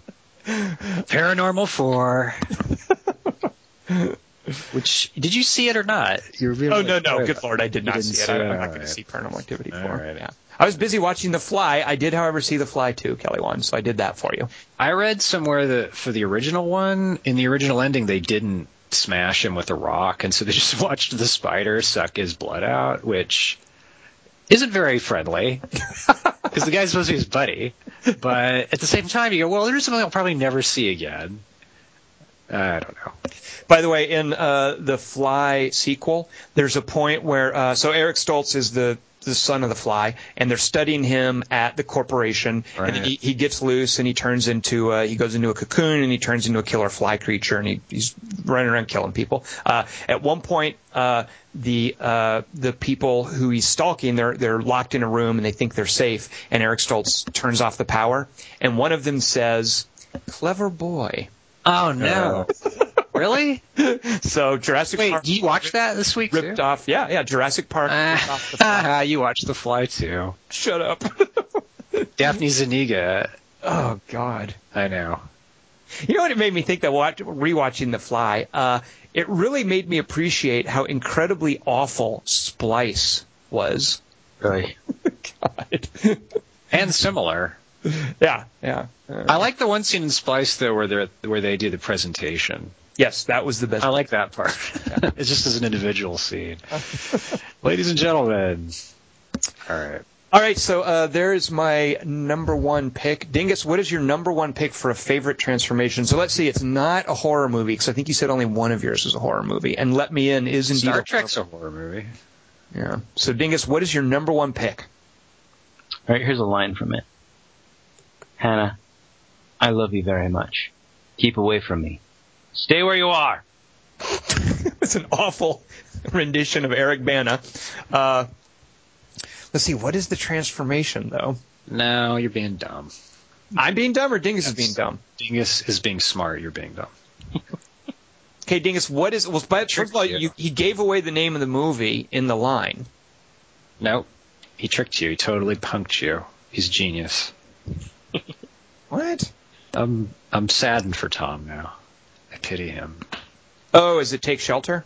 Oh no! What's wrong with you? What's happened to you?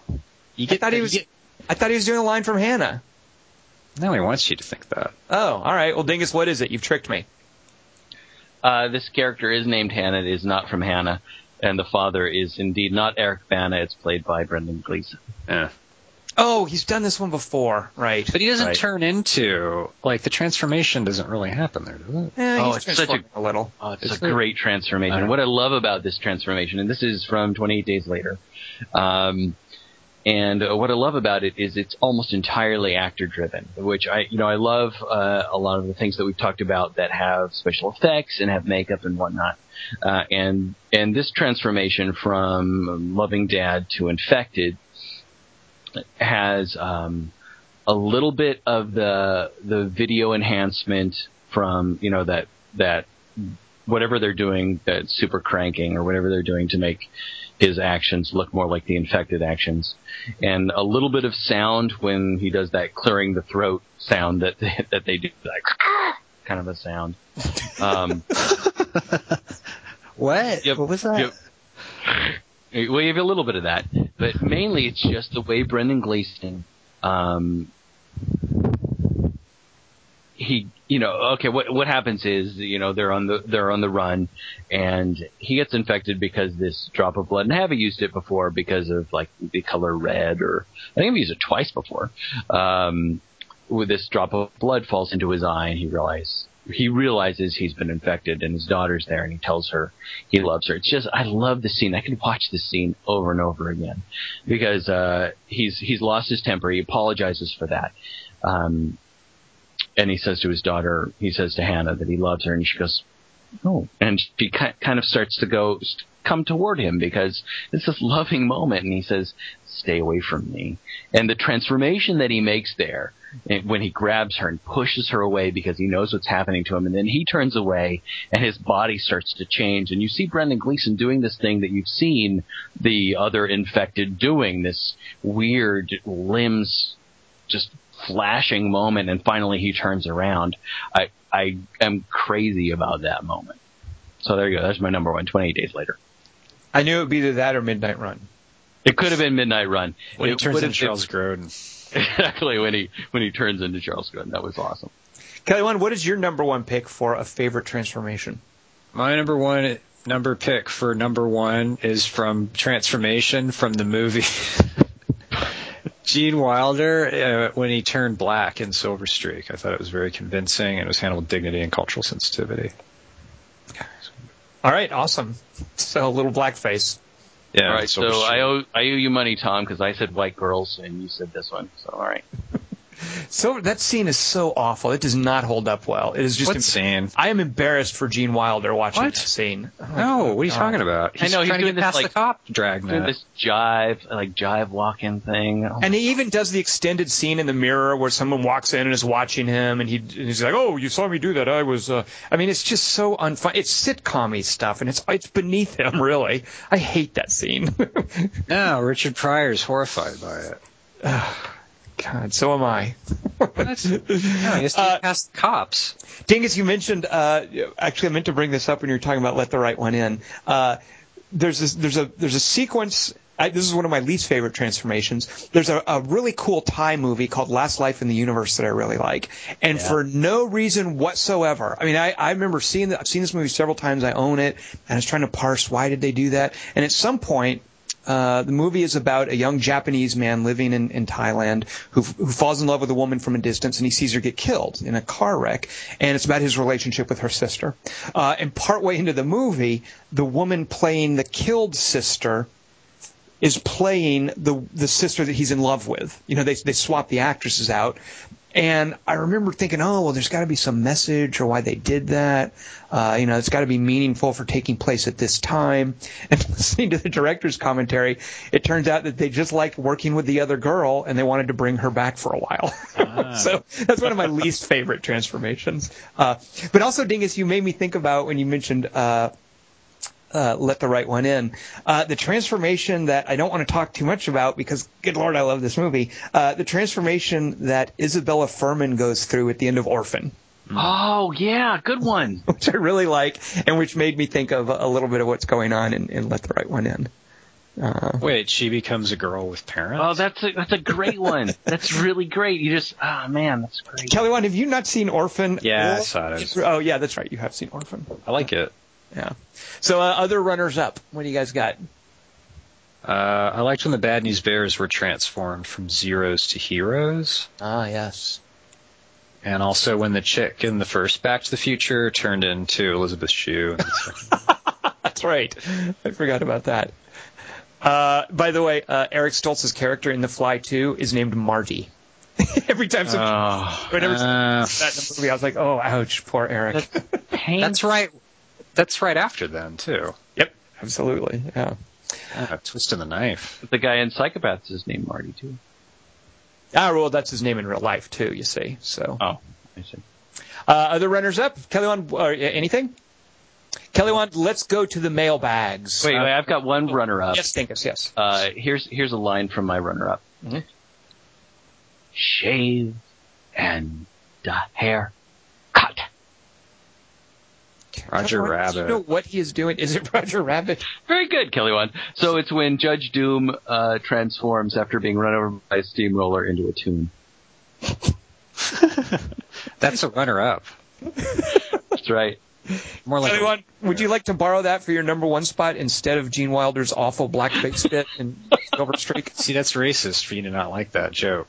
Because we were supposed to be, because we're supposed to sympathize with the Richard Pryor character and go, oh, I'm embarrassed for him. Because that's what he's thinking.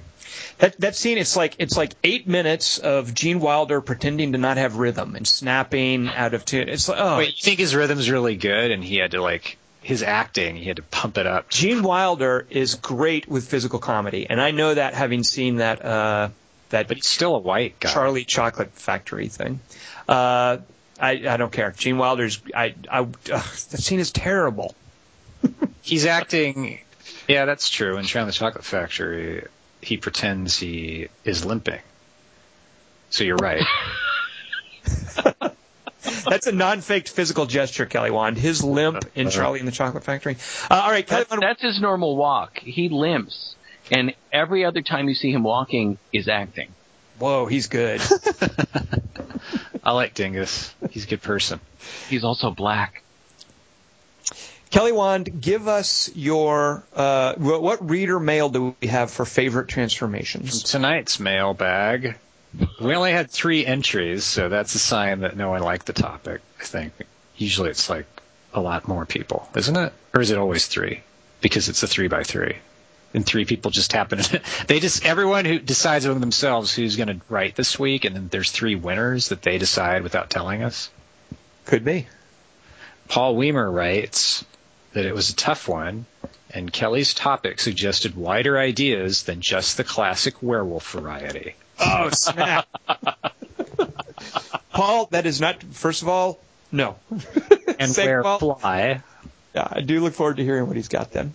You can. His number three is you can check in, but you can't check out. When Debbie, remember her, uh, gets transformed into a cockroach and then killed in a roach motel by Fred Krueger in Nightmare on Elm Street Four. Gets him every time. I don't remember that one. Every time. It does tie in though with the candidate. His number two is Easy Sport. I got myself out of Beirut once. I think I can get out of New Jersey. Geena Davis in Long Kiss Goodnight, turning herself into the unstoppable assassin. See, Tom? I like that. Geena Davis. You can't blame me. They've been making statues for some 2,000 years. I've only been collecting for five. Charles Foster Kane transforming from a young man to a man who breaks his principles, Citizen Kane. See? Another callback. Grandpa movie. I can't believe we've mentioned Wagner operas twice now. And David Cronenberg offers once. Because uh, Kelly Wand just mentioned Beirut again. ah, very good. Yeah, that's not the name of an opera dingus. It's a place. Oh, my mistake. Greg Ambrose writes, Hey guys, I went literal for this week's topic, so I ended up with choices that messed up my young mind. See, he knows we're all old. Mind you, it was really hard not picking Brundlefly, but then I assume everyone did that. Tom. Number three, this one's maybe a stretch, but Sleepaway Camp was a terrible B movie with a twist. Its main character is a sweet girl who's constantly antagonized by bullies at summer camp, but spoiler, she's actually the killer and not a girl. You seen that one, Tom? Sleepaway Camp? I have not, but I have seen All the Boys Love Mandy Lane, so I feel like I've got that mm-hmm. that subject covered. Kid Oh, turning that- what? That Yes. reminds me of another one I had, but go ahead, keep going. Kid turning into some weird locust creature in The Beast Within. Oh, I Remember- want to. You know, I've been looking for that. Does anyone know where you can find the Beast Within? Because I remember being freaked out by that as a kid, and I, I don't think that's available anywhere. Do you know that I don't movie? think I've ever one? seen it. No, I saw Laser Blast where the guy turns into a. He finds an alien gun and then it turns him into a, a metallic zombie with white eyes, if I remember right. So that there had been two movies, uh, and then I want to get back to uh, Greg's picks. But uh, Beast Within, I've been looking for for a long time, and there's another movie that was called. It has a couple of titles, but the title I knew it as a kid is Without Warning, and it's kind of a, a version of. I of like that title. why are you laughing at that? That's Because the serious. title's a warning. It's not like That's true. you know, just sit out in the theater and go, ah, fuck! How did I get here? You see this credits come up and go, oh yeah. Kelly, Wand, what would Shit. what would you guess a movie called Without Warning is about? Uh, a bomb, but not a time bomb. the second it's made in the man in the factory, the factory blows up. Close. Now I don't I don't know how That's- it gets this name, but it's about an alien who comes to Earth and hunts people. Oh, huh. And I guess he does not warn them. He's just going to hunt them. But uh, well, it, it predates Predator, by the way. And the same guy who played the Predator in Predator played this alien. And it was a more traditional, like bulbous head alien. And he would hunt people by using these weird devices, like uh, a little fleshy frisbee that had like teeth on it that he would throw. Dingus, it's not a joke. It's a Wait, serious. what's that do? he would throw it at somebody and it would stick on them and i don't know if it turned them into a zombie or if it sucked their blood or something but it, it, it kind of like it freaked me out like the little balls in He's Phantasm. hunting them. he has a frisbee that bites them. Is one of his hunting equipment? yeah yeah but i think he's got other things too We Uh, warned ducks the duck calls that were hunting them because we're not barbaric like this alien you're describing. why are you guys laughing this is serious The frisbee with teeth. I'm sorry. one of those things could, Here's a frisbees. it could be out there right now you don't know It's true. I love the idea of, of this anywhere. Scary character throwing something at you. You're going, ah, and it's this fleshy thing that goes splap. So without warning, except the frisbees. i think it had other names i don't know what other names it had but that's the name i knew it by uh, and it, it was like it was a slasher film. I think he hunted down teens or whatever. I don't know who. It, uh, he certainly wasn't hunting uh, a mercenary group in South America or anything like that. It was just, uh, yeah, I, that and A Beast Within are movies that freaked me out as a kid that I've been looking for, and I don't know where to find them. So A sequel could be called even with less with even less. it's a little wordy. Maybe if you could trim that down. Sorry. somewhat, yeah. I'm not the first to suggest that. Who is that, by the way? Is that David Prowse? Who is that? No, the uh, oh, I want to say I, it's a. Uh, it's going to sound uh, bad, but it's an African-sounding name, like Jael White, or it's that's not what it is, but it's something like that. The guy who Oh. plays the Predator and who played the Without Warning uh, alien. Um, well, he was he was just some stuntman who I presume was like really tall and thin, and they could put him in these costumes. Um, all right, so uh, so Greg, wait, wait, you're right. So I don't know if you guys remember this movie, but it was marketed heavily in the early 80s as so terrifying that paramedics were kept on hand in case people had heart attacks. Can you vouch for that, Tom? wait, what was that? Not Sleepaway Camp. What was the one he was talking about? Uh, Beast Within. Oh, oh, oh, yeah. Uh, I did. I do not remember there being. Did you have a heart attack? Oh. I, I don't even think I saw it in theaters. That was something that maybe a friend had a VHS copy or saw it on cable. Maybe I pro- that's probably something I saw on like Cinemax or something. Uh, you didn't drag your sister to it? I don't. Chemicals? Uh, no, I don't think she came to that with me. Uh, another one I remember is Prophecy, which I think I might have dragged my sister to, and not the Christopher Walken thing where he's an angel. The uh, the one about the mutant bear. Uh, I remember being freaked out by that one. Dingus, these aren't funny. This is serious subject matter, Dingus. This could be this. This is like an environmental awareness morality tale. That's true. It's like silent running. When you when you mention mutant bear, all I'm thinking of is the nanny cam bear in um, VHS. nanny cam bear. You know when when The... Oh yes, yeah, yeah, yeah. right. But Dingus, this is serious though. Unlike that. okay Uh, all right, so Kelly Wand, we interrupted Greg. So Beast Within, Oh. good. I would love to find out where to He see goes, it. if you haven't seen it, it really doesn't hold up. But basically, at the beginning of the movie, a woman is raped by some creature and gives birth to a son who, during puberty, goes through some crazy changes, ultimately into a locust or cic- cicada, I think.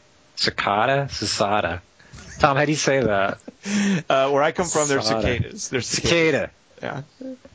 I don't speak uh, Spanish. The two protagonists return to the living dead, slowly turning into zombies while still alive. Do you remember that? They Bert- open barrels. Bert and Yeah. Ernie. Their names are Dingus is not funny. Dingus, not everything is a joke. You can have a movie where the two lead characters are named Bert and Ernie, and it doesn't have to be a joke. It can be serious. There are people. There are people named that in real life, Dingus, and they don't run around thinking of Sesame Street all the time. Hey, Bert, what's going on? I, I mean, surely uh, Dan O'Bannon knew he was uh, doing a Sesame Street thing. I'm assuming in Return of the Living Dead. Is Mitt Romney going to kill them too, or just Big Bird? Uh, I think Mitt Romney has it out only for a very specific character. Oh, Yeah. interesting. All right, so uh, Kelly, Wand, Wait, is that it? one more. Yes. Yeah, there's only one last one. Soren Hog- Hogland. How do you do the umlaut with the O? Hey, hey, Uh, It's all just uh, like it's all just different, same foul, right? Uh, you do it like this. Uh, I can't make that sound. So I guess this morphed into every scene that has something changing by the end, but I decided to go with what I perceived to be Kelly's original intent before he indulged Tom's desire to include Obi-Wan Kenobi transforming his hand for a non-faked physical bit. See, Tom? The listeners agree with me. You're the buffoon. So, single scenes of characters transforming physically. You have to invite me in. What happens if I don't? What happens if you walk in? ah, that's not the one Dingus picked, by the way. Well done, Soren. It's the same movie, but it's a different thing, right? So what what does he say about it? Yeah, assuming it's It's what I- transformation I love because of how understated it is. Lesser directors would give in to the temptation to pig out on CGI, but instead it's just one shot, a change of actors, and some makeup. I see. I, I agree Oh with that. no! So no, he is talking about Dingus's scene. I thought he was talking about the scene because Tomas Alfredson has talked about how to do how to do Oh. the scene where she walks in without being invited and blood starts pouring out from from her Yeah. face, uh, and how difficult it was sort of figuring out how to visualize that. I think it, I presume it's from the novel, uh, and they did a great job with that in the movie. Um, They do a great job because of uh, establishing it just with the, the soaking of the fabric. I think is one of the ways that it's established. ah, right, right. His number two is never stray from the path, never eat a windfall apple, and never trust a man whose eyebrows meet in the middle. Company Oh. of Wolves with uh, Angela Lansbury. Looking at today, the animatronics are very creaky, but I still find the way the traveling man starts his transformation, grunting and screaming while tearing off his face, unsettling. Tom, did you see that movie? You know what? I didn't. Uh, I wonder if that holds up. Hmm. I remember not liking it, but because it was Red Riding Hood, like as opposed to American Werewolf. Like I, th- I thought it was too girly at the time. I think. Right. Let the fire burn away the old and rise anew. Think Phoenix and Heartless. Tom, does that ring a bell? For for a minute, I thought he was talking about uh, Batman or uh, Dark Knight Rises. it sounded like something Bane would say. Does he transform from? He transforms into a guy who can't breathe because the little nozzles get pulled out of his, Yeah. his face mask. Yeah. Too bad the CIA didn't know how to do that. Uh, in Heartless, the protagonist Jamie transforms into a version of himself that doesn't have enormous disfiguring birthmarks by dropping Oh, his feet and self-immolating. wow. Uh, spoiler, but uh, yeah. So Heartless is a guy named Philip, not Philip Ridley. Is it Philip Ridley? He's a guy that did uh, the Passion of Darkly Noon and the Reflecting Skin. Uh, this director doesn't do a lot of stuff, uh, but his most recent movie was called Heartless. Um, and we've talked, about, or I mentioned that on a three by three for uh, the best like non-cheap cat scares, like shock scares. Oh, yeah. uh, and there's a great one in in Heartless. Um, but yeah, uh, the uh, does he mention the actor's name? I want to say Jim Sheridan. That's, that doesn't sound right. No. He says he adores the scene that follows where he sheds his charred skin and big disgusting flakes and emerges pristine, simultaneously gross and beautiful. Tom? Uh, I concur. Okay. Well I done, didn't see. Yeah. All right, those are all we had. All right, next week this is going to be an easy one. Uh, Wait, wait, wait! I have yes. one more I want to bring up because Yes. They, they reminded me. And here's a here's a quote that that uh, I think here's here's a quote from it. I'd fuck me. Dingus, that's gross. So it's when James Gumb transforms into his woman suit. And Dingus, what was the line you heard uttered by an audience member when you saw this movie in North Carolina or Virginia or whatever, whatever place you hail from? Stranger than fiction. All right, so next week uh, it is it is Halloween, so I'm gonna uh, I'm gonna uh, bunt. No, what? I'm gonna throw a softball. Yeah, that's what it is. That's the metaphor I'm looking for. To next week, a- a yes, bunt. Kelly, Wand. So the other guy bunts from your pitch. You can bunt this, and you get two points if you do. Oh. Hmm. Better pay attention. So next week is Halloween. What I want from you guys uh, for your three by threes, and this is listeners as well, is I want you to set up for me a Halloween triple feature, and each of the three movies must be at least ten years apart. And I, and I want a reason for them to be a triple feature, not just. I mean, it's Halloween, of course, the scary movies, but I want them to somehow be connected. I want you to explain to me why it's a triple feature, and there has to be ten, at least ten years between each movie. So what do you think of that? Uh, A lot of rules, Kelly Wand. Write those down. ten years. Hey, it's also the third anniversary of our podcast. And And we started with Paranormal Activity, a horror movie, so this can tie in that way as well. So there you go. So this is your Halloween triple feature, uh, 10 years apart for each of the movies, and I want you to explain how they're all connected. do our runners up have to be part of that same chain? There, I don't Like know how you would, Quest? if, if you would like to try to extend it, you're welcome to, but for the 3x3, I only have time for a triple feature. You can't expect people to be there for more than six hours to watch horror movies. They've got, Yeah. like, they've got to go Bob for apples and whatnot, Kelly Wand. Hmm. Kelly Wand, what are you dressing up for as Halloween, for Halloween this year? Um, just uh, just a barrel full of apples. Uh, so if you want to participate more. in the three So, by uh, yes, since Steve. it's a Halloween, uh, are you talking about these are scary movies? Or- ideally, yeah, you're going to show this on Halloween. This is going to be your Halloween triple feature. All right. Now, may, now, maybe if you if you want to watch romantic comedies for Halloween, that's your business. I may not be showing up for your three by three triple feature though. Romantic comedies have scary parts in them sometimes, where you're Well, worried yeah. they're going to get together. Commitment, commitment is freaking scary. Are you kidding? Yeah. What if they never fuck again?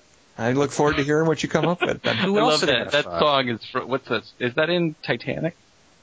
What if, what if they never fuck again? That's the uh, that that's- song that they're listening to in Cloud Atlas where Halle Berry goes, It's that song from my other life. Speaking of Cloud Atlas, we'll be seeing that next week, so uh, join us for that. If you would like to participate in the 3x3, uh, send in your pick for triple feature. This is one case, by the way, where you need three movies. Uh, previously in 3x3s, if you just have one or two good ideas, you could send those in. This time, I'm afraid we need three. Uh, so send that to 3x3, that's 3x3, at quarter to 3.com. Uh, and we will read those on the air, and then see Cloud Atlas and join us. Is that us. a Halloween movie? Is uh, I do not. All I know about it, Kelly Wand, is what you just told me. So I, I'm not sure. And, and plus, I know that it's six hours and that you have to see it on two successive nights. Oh, it must be a really good movie then. So join us for that. I am Tom Chick. I've been joined by Christian Malinsky It's Christian Murawski. and Kelly Wand. what was the Transformers name who turned into the truck? That was uh, uh, Optimus uh, Alpha. Yeah, he sucks.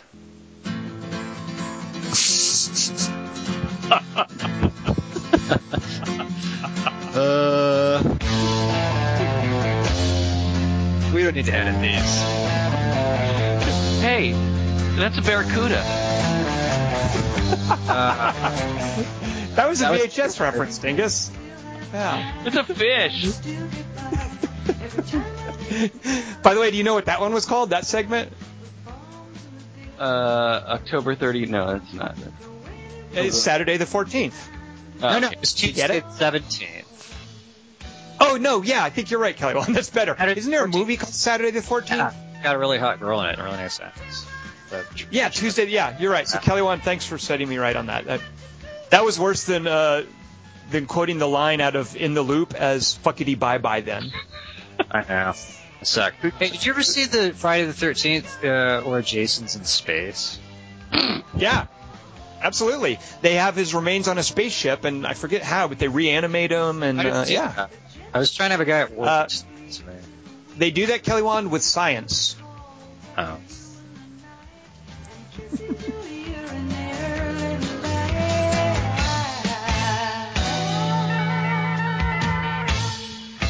Did you get rid of it?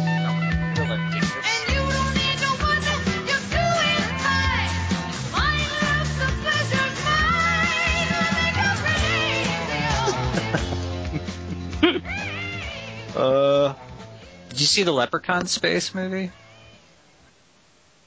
Desist, brother. You know this will not help us.